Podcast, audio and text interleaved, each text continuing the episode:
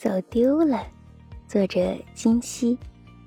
今天是周六，爸爸妈妈带园子去商场买恐龙玩偶。商场里人来人往，好热闹呀！玩具店在商场的二楼，园子跟着爸爸妈妈一起乘扶梯上楼，小心脚下，不要踩到两个阶梯的黄线交接处哦。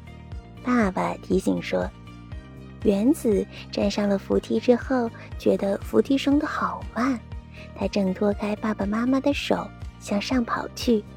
妈妈连忙拉住原子，告诉他不能在扶梯上跑动，这样很危险，容易跌倒摔下去。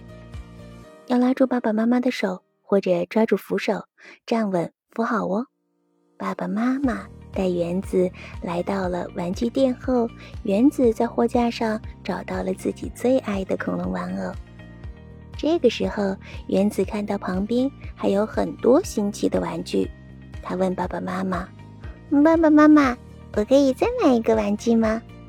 妈妈回答说：“咱们来之前就商量好了，这一次呀是来买一个恐龙玩偶的。如果你喜欢其他的，是不想买小恐龙了。”要换个别的吗？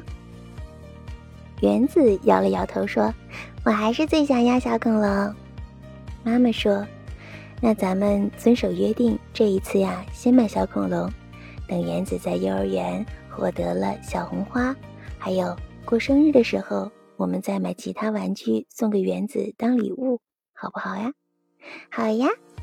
原子开心的抱起恐龙玩偶，跟爸爸妈妈。一起往收银台走去。